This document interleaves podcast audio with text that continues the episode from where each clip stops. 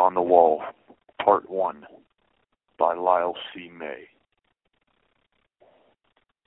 The injury occurred during a basketball game on the yard. I went up for a rebound and came down off balance on the side of my foot, driving my ankle to the ground until there was an audible pop. Down I went, holding my quivering leg and inventing new ways to say the same profanity. When a guard later wheeled me into the prison ER, I expected to be told my ankle was broken, since it seemed to list to the left without any effort on my part. They might put a cast on it, but that's all. Reasonable medical care isn't something you expect in a place where they prefer a natural death over treatment, and a bare minimum of treatment is considered adequate in prison, but passes for negligence in the free world. It was Saturday, and with no X-ray technicians available, the doctor made some calls and told me I would be going to an outside hospital. He gave me a pain pill, crushed and mixed with water to avoid abuse, put my ankle in a temporary splint, and left me to wait. A couple of guards muttered incredulous comments about the cost of an ambulance while I stared at the splint, trying to keep my face neutral. Rattling in my head like a pair of carelessly tossed dice were two words outside hospital. Then one outside. Through the haze of oxycodone, I focused on the waves of pain instead of what outside meant. But this failed as a long forgotten beacon lanced through it all. Outside, outside, outside. I had not been beyond the wall in 17 years, existing in the same 200 yards of dust and cement my entire adult life. Prison had become so ingrained in my thoughts as simply an extension of headspace, impossible to step out of except in death. Even dreams are tainted with fragments of this waking nightmare. It takes more time to brush and floss my teeth than walk to the chow hall, rec yard, or canteen. I've become so accustomed to the lack of space and movement, an empty seven by nine cell feels voluminous. Many of the people around me are so familiar, what they say or do can be counted upon, like a drip from a leaky faucet. This microcosm of life is so removed from the outside that newspapers, magazines, and TV provide figments of the imagination too distant to touch or smell or feel to be true.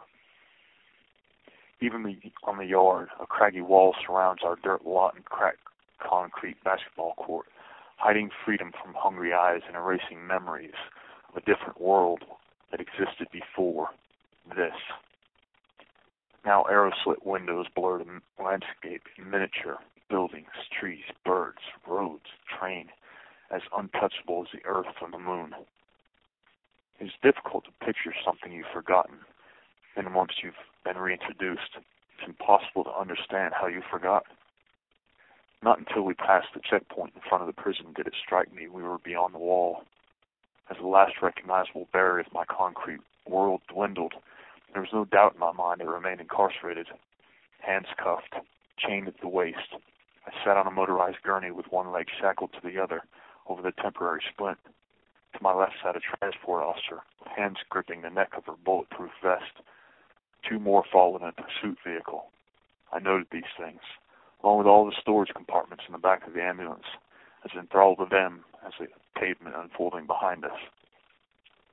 So many, so many trees and leaves, tall trunks towering over paved roads with cars glittering in the sun. So much space expanding and filling the square windows before me. Engines hummed, a car honked, and I laughed jumping at the sound. The officer looked at me, and I stared ahead wide-eyed. Then at her as the full significance of this trip became something I couldn't keep to myself.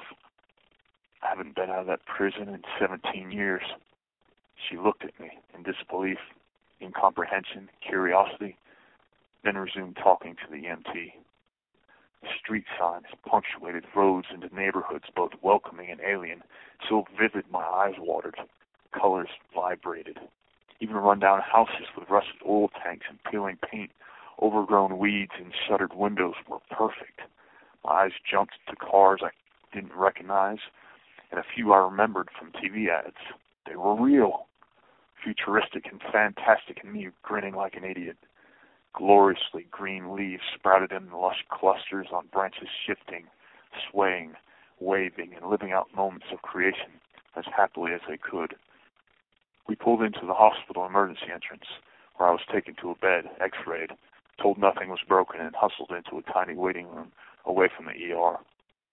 I had received some curious glances from hospital staff, but most of it was reserved for the three pistol-toting officers in their vests. They paced and got in the way and gave people serious looks to ward off conversation. As a result, eyes seemed to skip over me, so I sat there, bemused and unable to shift without grimacing in pain or the cuffs sliding up my skinny arms.